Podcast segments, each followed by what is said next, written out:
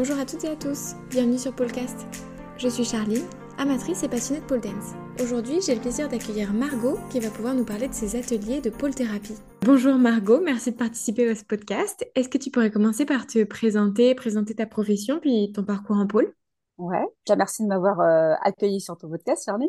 Moi, je m'appelle Margot Morel, je suis ostéopathe de formation initiale, je suis sexologue clinicienne depuis quelques années et puis je pratique la pole dance depuis, je dirais, 6-7 ans. Okay. Et voilà. Et est-ce que tu donnes des cours de pole ? Alors, je donne pas de cours de pole à proprement parler, donc je suis pas enseignante. En revanche, je propose des ateliers où je mélange un peu de pole dance avec des échanges justement sur des sujets de prédilection autour de la sexualité. Et donc ça, je les fais une fois par mois toute l'année dernière. Ok, trop bien. Et ces ateliers, tu appelles ça de la pole thérapie, c'est ça ? J'appelle ça de la pole thérapie. Faut pas voir le mot comme quelque chose de présomptueux, parce que ça peut pole thérapie, ça peut faire un peu présomptueux, mais oui, j'appelle ça pole thérapie. Ouais. Je trouvais que ça avait du sens. Et ça s'adresse à quel type de public ? Eh ben, ça s'adresse tout simplement à tout type de public. C'est vrai que c'était un peu la difficulté de la mise en place de ces ateliers parce que je pense que le mot pole thérapie, par exemple, fait peur. C'est pour ça que je disais que ça devient un peu ça pouvait faire présomptueux. Ça fait peur parce qu'on a l'impression que s'il y a le mot thérapie, c'est forcément des personnes qui ont des difficultés particulières, alors qu'en fait pas du tout. Pole thérapie, c'est juste pour dire qu'on va pas juste faire de la pole et que justement, bah plutôt la pole est juste l'outil que j'utilise pour travailler certains sujets qui sont des sujets plutôt de d'origine psychothérapeutique et donc ça s'adresse à n'importe qui en vérité, qui a envie de découvrir soit la pole et qui connaît pas, soit c'est déjà des personnes qui pratiquent la pole dance mais qui ont envie d'y voir la facette justement un peu plus la dimension plus psychologisante de cette discipline. D'accord. Comment se passe le déroulé d'un atelier à peu près habituellement ? Mes ateliers sont assez longs, ça dure environ 2 heures et demie. Mm-hmm. Et c'est par petits groupes. Donc moi j'ai voulu ça comme ça parce que c'est déjà difficile de manager un grand groupe. Donc c'est plutôt on est entre 4 à 8 personnes maximum. Et il y a une première heure d'échange sur le sujet de prédilection. Donc souvent il y a un thème, c'est-à-dire que c'est pas juste un cours de pole thérapie, c'est pas comme ça que je l'ai développé, c'est plutôt qu'il y a un thème, par exemple, je dis n'importe quoi, image du corps dans la sexualité. Et donc, on aborde, déjà, on se présente, on essaie de créer le groupe, voilà, que chacun puisse un peu dire qui il est, pourquoi il est là, etc. Et on discute du sujet pendant 1 heure, soit sous format de brainstorming, soit justement sur des petits jeux thérapeutiques où je peux faire parler les gens et où on peut élaborer un petit peu les réflexions autour de ce sujet. Ça dure 1 heure. Et puis après, il y a une deuxième partie, une autre heure, autour de la barre. Okay. Et je propose une chorégraphie qui est hyper accessible, justement parce que n'importe qui peut y venir, donc faut que ce soit vraiment à tout niveau. Et le but n'est pas forcément de faire de la pole, bien sûr, c'est plutôt de prendre conscience un peu plus de son corps et des mouvements autour de la barre. Et à la fin de ces 2 heures-là, il y a une sorte de petite temps calme et de brainstorming bilan sur l'atelier, sur comment ils se sont sentis, sur ce qu'ils ont pu dégager comme bénéfice ou pas. Ok. Est-ce que tu as aussi des couples qui viennent ensemble ? C'est intéressant que tu poses la question parce que j'aurais adoré. Ça n'a pas été le cas. En tout cas, l'année dernière, ça n'a pas été le cas. Mais je trouve, enfin, moi qui suis sexologue et qui qui accompagne des couples en sexologie, j'aurais trouvé ça hyper intéressant. J'avais proposé certains thèmes à Christelle pour qui je travaille. Et puis, on les avait pas fait parce que encore une fois, ça nécessite, pour que ces ateliers-là, ils ont tous pu être réalisés, mais pour que les gens viennent, vraiment, ça effraie un peu. Donc, je pense qu'il faut plus de temps pour faire venir les couples. Mais c'était une demande aussi de certains et de certaines qui étaient venus. Oui. Qui m'avaient dit, j'avais demandé à mon conjoint de venir, mais bon, il n'était pas très chaud. Voilà, je pense que ça serait chouette à développer. Et est-ce qu'il n'y a pas certaines thématiques qui sont difficiles à développer uniquement sur une séance ? Si je comprends bien, ce n'est pas des suivis où les personnes font plusieurs ateliers, en tout cas pas forcément. Alors, pas forcément, mais je te dis, comme j'ai instauré ça que depuis l'année dernière, je pense que ça peut encore... il y a des formules à revoir. Ce qui était marrant, c'est que justement, en fait, spontanément, les gens sont revenus en atelier. Mmh. Et là, je me suis dit, j'ai dit à Christelle, ah ben non, en fait, ce qui est intéressant, c'est de les suivre, ces gens-là, oui. Bien sûr. En fait, en vérité, t'as raison. Ce serait plutôt de faire des formats d'atelier une fois par mois et que les gens puissent revenir voilà, pour que ça évolue, puis que moi, je puisse les suivre vraiment sur cette évolution-là. Donc, il y en a quelques-uns qui sont revenus à quasi tous mes ateliers, quoi. Mais d'autres viennent que ponctuellement. Et ouais, c'est peut-être ça aussi la difficulté, ouais. Et il y a des sujets, bien sûr, qui nécessitent, en fait, tu as un sentiment de frustration à la fin. C'est-à-dire que tu es venu une première fois et en fait, tu as envie d'y revenir. Tu as envie d'autres réflexions qui reviennent. Et donc, ouais, ce serait plus intéressant de faire sous un suivi, quoi. Après, ça peut permettre aussi de rencontrer certaines personnes. Et puis, j'imagine qu'en tant que sexologue, tu sais repérer certaines problématiques peut-être sous-jacentes et les orienter vers les professionnels qui peuvent les accompagner au mieux, que ce soit sexologue ou non. Oui, carrément. Alors, c'est vrai qu'il y en a quelques-uns à la fin de l'atelier qui peuvent venir me voir après en privé en me disant voilà, ce que tu as dit ou ce que un tel a dit, ça m'a vraiment fait écho. Et puis, je me dis que en fait, j'ai pas eu de prise en charge. Et donc, je suis aussi là pour ça. C'est pour ça que ma casquette d'ostéopathe sexologue, elle a du sens aussi dans ce genre d'atelier parce que normalement, j'espère avoir les compétences pour pouvoir les aiguiller et qu'ils soient pas dans la nature, quoi, s'ils ont besoin d'aide. Alors, je connais peut-être pas bien le domaine, mais j'ai du mal à voir comment s'articule la double casquette ostéo-sexologue. Est-ce que tu pourrais m'en dire plus? Comment est-ce que c'est complémentaire? Oui, c'est une casquette qui est un petit peu atypique, donc c'est normal que tu vois pas comme ça spontanément. Hein. C'était pas la seule. Moi, j'ai démarré, je vais essayer d'être pas trop longue. J'ai démarré l'ostéopathie il y a 10 ans et puis assez rapidement dans ma patientèle est venue des personnes qui avaient des difficultés sexuelles. Mais moi, c'était pas du tout, je connaissais rien du tout. Et donc, j'ai commencé à m'y intéresser. Je me suis formée sur deux sujets, des sujets qui pouvaient se rapprocher. On aurait pu me parler de sexualité.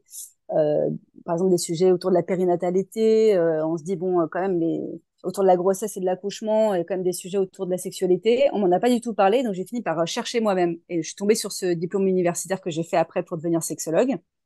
Et cette double casquette là, elle est un peu atypique parce que à la fois il y a des gens qui viennent me voir en ostéopathie qui veulent être touchés, manipulés, tu vois, et qui ont des difficultés sexuelles de type, je dis n'importe quoi, des douleurs au rapport sexuel, auquel cas la double casquette elle a facilement du sens parce que et je les manipule et je leur propose de l'ostéopathie pour essayer de diminuer leur douleur et on peut parler sexualité parce que j'ai le versant entre guillemets verbal et narratif, donc je peux les accompagner sur les deux.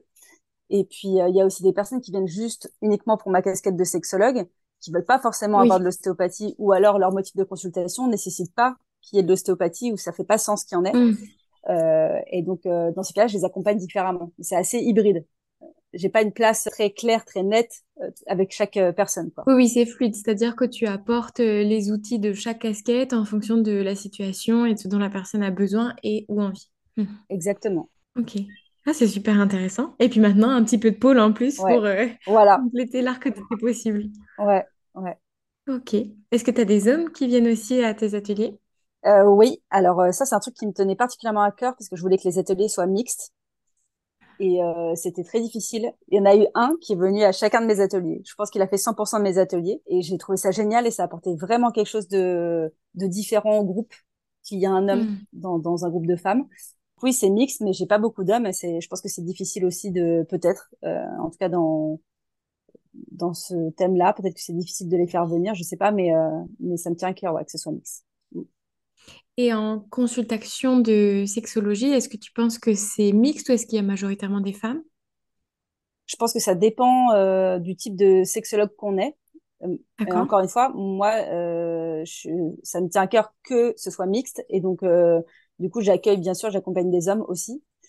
C'est vrai que dans ma patientèle, et comme je suis ostéopathe de formation initiale, et comme je t'expliquais avec les motifs de douleur chez la femme, c'est quand même malheureusement très classique. Et donc, je pense quand même que statistiquement, je vois plus de femmes que d'hommes en sexologie.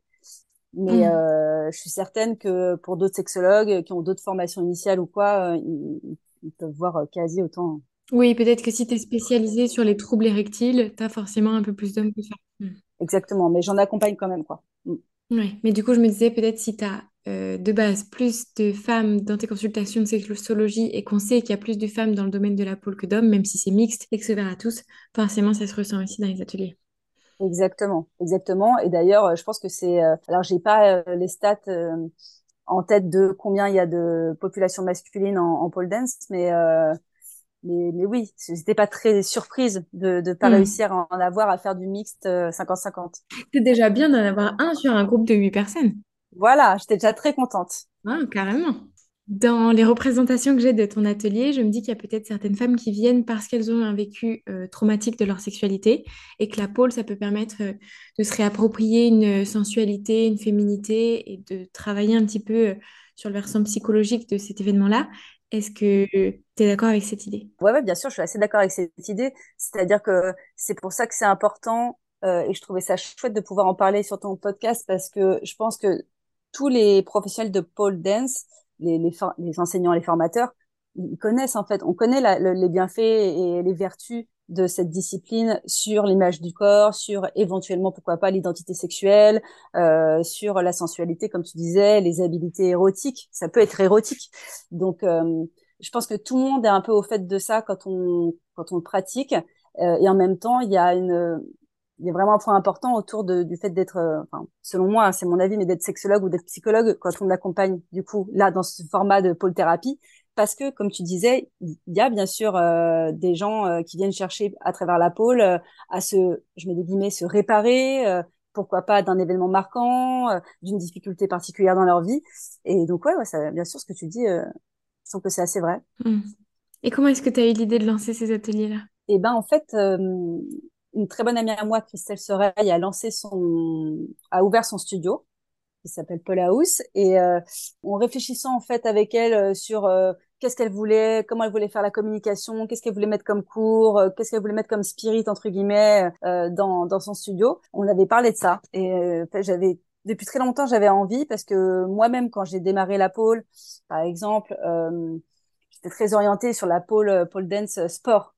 Tu vois, je faisais pas d'exotique, etc. Et c'est venu un peu après. Je commençais à faire plutôt du flow et tout ça, plutôt plus contemporain peut-être. Et j'ai aimé, et pour moi-même en fait, c'est souvent le cas de toute façon, mais pour moi-même ça m'a permis aussi de découvrir certaines facettes de moi-même. Donc, moi ça m'a manqué en fait. Moi ça, j'aurais bien aimé qu'on puisse me proposer, moi en tant qu'élève, des ateliers un peu sur des formats différents. Et donc je l'ai proposé, et ça lui a plu, et on s'est lancé quoi. On a fait ça. Ah, c'est trop bien. Est-ce que tu as d'autres projets pour ces ateliers? J'ai plein d'idées. Après, faut les mettre en place. C'est difficile parce que alors peut-être que ça va s'ouvrir dans les années à venir, mais tu vois, le format atelier en pôle ou même en dehors de la pôle, parce que je fais aussi des ateliers qui ont rien à voir avec la pole dance, mais qui sont en lien avec la sexualité. Les personnes qui tiennent les studios ou les structures sont peureux de ce genre d'atelier. Ah oui. J'ai eu du mal. Christelle, c'est une très bonne amie à moi, elle m'a fait confiance et je la remercie. Mais j'ai du mal à intervenir. Les gens sont pas forcément hyper ouverts à ce format-là d'art-thérapie qui est peut-être un petit peu atypique. Et donc, mes projets à venir là-dessus, j'aimerais bien continuer à développer ça, comme tu disais, la question du suivi. Je pense qu'en fait, ça m'a surtout plu de suivre les gens d'atelier en atelier plutôt que de faire un événement ponctuel. Voilà, je sais pas encore comment ça va se dessiner dans les années à venir, mais j'aimerais bien continuer à instaurer ça et à mettre des choses plus solides, moi, sur comment je veux mettre ça en place. Il te faudrait des barres dans ton cabinet, en fait. Eh ben, écoute, c'est marrant que tu dis ça, parce que dans mes projets futurs, mais c'est vraiment pas tout de suite, là, je suis en région parisienne et j'aimerais bien partir m'installer dans le sud. Et mon idéal de projet à venir, ce serait vraiment pouvoir avoir une structure à moi, tu vois, sur laquelle je peux être propriétaire, et où je peux mettre mon cabinet, où je peux mettre une salle de pôle, et où je peux faire mes trois activités, entre guillemets, ensemble en même temps. Dans un lieu qui te ressemble, quoi. Voilà. Et c'est intéressant que tu dises que les studios sont un peu frileux, quoi. Moi, je travaille dans la santé, et là, je suis passionnée de pôle, j'ai un podcast et tout ça, et j'essaie de réfléchir comment les deux pourraient s'imbriquer différemment dans ma vie, et je commence à envisager de mettre en place des ateliers dans des studios de pôle ou des workshops, enfin des choses assez ponctuelles, pour proposer des cours, en quelque sorte, de pôle adaptés pour des personnes qui seraient en situation de handicap, ouais, ou qui seraient en situation d'obésité et qu'oseraient pas prendre un cours classique, en fait, pour débuter, pour, tu vois, peut-être les faire tomber certaines barrières. Et du coup, j'ai envoyé comme ça l'info à quelques studios, et en fait, j'ai eu des réponses, comme tu dis, assez frileuses. C'est ça. Et je m'attendais pas forcément à ces réactions-là. Eh ben, ouais, bah, c'est hyper intéressant qu'on discute de ça, parce que, et puis les personnes en situation de handicap, tu vois, bah, ça me parle aussi dans la sexualité. On étudie beaucoup ça. Ah bah oui, carrément. L'accessibilité, la santé sexuelle pour tous. Et ouais, ça me parle, mais oui, bah, c'est une super idée. Je sais pas si on t'a donné si on t'a expliqué pourquoi. Moi, parfois ils ont du mal à m'expliquer ce qui pose problème. Pour l'instant, on m'a dit que la pole n'était pas forcément un sport adapté aux personnes en situation de handicap. Quand on voit ce que peuvent faire les personnes en situation de handicap aux Jeux paralympiques. Exactement. Ou même sans parler jusqu'au JO, quand on voit ce que les personnes en situation de handicap arrivent à faire aux compétitions déjà régionales et nationales de pôle, tu vois que y a plein de handicaps différents qui sont représentés et que ça pose pas un souci. Et puis, il faut peut-être se détacher du prisme aussi de la pole pour de l'hyper-performance, pour de l'ultra-pole, pour de la pole avec des figures de dingue.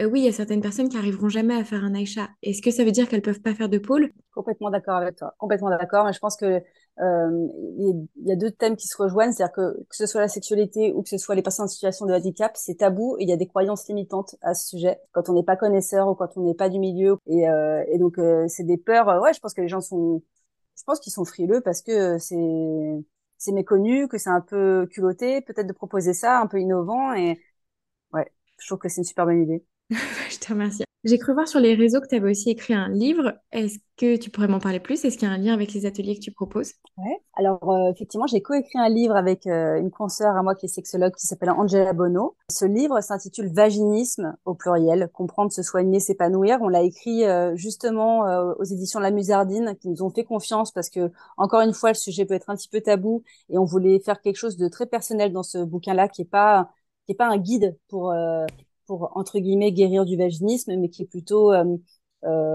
livre qui permet d'avoir un peu plus de réflexion sur le sujet pour comprendre comment effectivement le dépasser ou moins en souffrir. Et dans ce livre-là, on m'a permis, parce qu'encore une fois, aux éditions, ça peut être un peu rigide, on peut te dire, voilà, ça, peut-être qu'on va pas le mettre, etc. On m'a permis de faire un chapitre sur la pole dance. Donc, j'ai fait un chapitre dédié à l'ostéopathie, Angela dédié à sa forme, à elle aussi, d'art-thérapie sur l'écriture. Et puis, moi, j'ai fait un chapitre sur la pole dance, sur tout le bénéfice et tous les bienfaits que la pole peut avoir dans le domaine et qui peut se rattacher à la sexualité, sur l'estime de soi, sur l'image du corps, sur la conscience du corps, le schéma corporel, sur plein de choses. Et en plus... j'étais surprise parce que c'est un petit peu sourcé, c'est-à-dire que on a essayé d'écrire un ouvrage qui était sourcé au niveau bibliographique. Et il y a des personnes, des sociologues qui ont écrit un petit peu sur la pole dance. Je crois que j'ai même les noms, je les avais notés parce que je trouve que c'est intéressant de pouvoir les mettre en avant. Oui. Il y avait un livre qui s'appelle Pole Philosophie, qui était particulièrement éclairant en ce qui concerne ça, c'est la dimension thérapeutique de la pole dance. Et puis, il y avait une sociologue aussi, je pense que c'était pour son mémoire, qui a écrit un truc très bien sur la pole. Je crois que c'est Marie Potvin. Et ça m'a beaucoup parlé et j'ai trouvé que c'était hyper intéressant. J'ai essayé d'en faire une synthèse, en tout cas de l'utiliser dans le chapitre de notre ouvrage, quoi. Ok. Comme on a abordé le sujet, est-ce que tu pourrais me donner une définition de ce que c'est que le vaginisme? Le vaginisme en tant que tel, c'est une contraction réflexe d'un groupe de muscles qu'on appelle le périnée, que les hommes et les femmes ont, mais en l'occurrence, là, c'est chez la personne qui a un vagin. Et c'est une contraction réflexe périnéale qui empêche, en fait, la pénétration vaginale, soit du doigt, soit du spéculum ou du pénis ou de l'objet.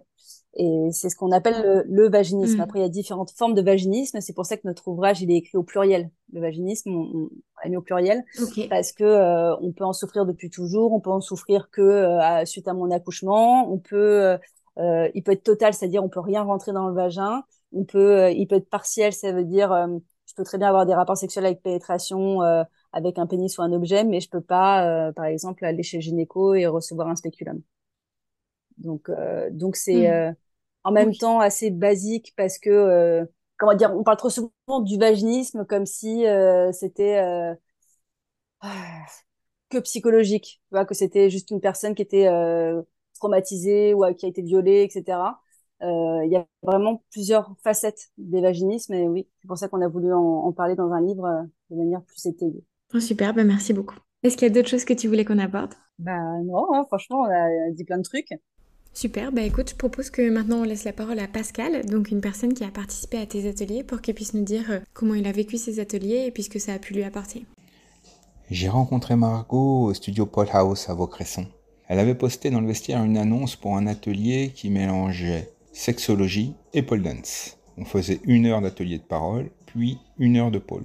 J'avais trouvé ça assez novateur, j'étais curieux, j'y suis donc allé. Avec une petite pointe d'inquiétude quand même. Bah déjà, à la pole dance, on a l'habitude de se mettre à moitié nu, mais se mettre complètement à nu, c'est totalement différent. Et je me doutais bien que j'allais être le seul représentant de la jante masculine. Là-dessus, je me suis pas trompé. Faut croire que quand il s'agit de se dévoiler, l'homme devient très très pudique tout d'un coup. Pourtant, c'était passionnant. Passionnant de voir qu'on avait les mêmes questionnements sur le corps, sur sa représentation, sur la sensualité. Sauf que nous, on va l'exprimer différemment. On aura peut-être plus tendance à rouler les mécaniques plutôt qu'à rouler les hanches, par exemple. Mais en définitive, ça cache la même chose. Et ça faisait du bien. Ça faisait du bien de tout lâcher, de se dévoiler. Ça faisait du bien d'oser. Et d'ailleurs, quand venait l'heure de la Corée, une fois qu'on avait tombé les fringues et après avoir tombé les masques, c'est fou comme on lâchait prise d'une manière nettement plus intense.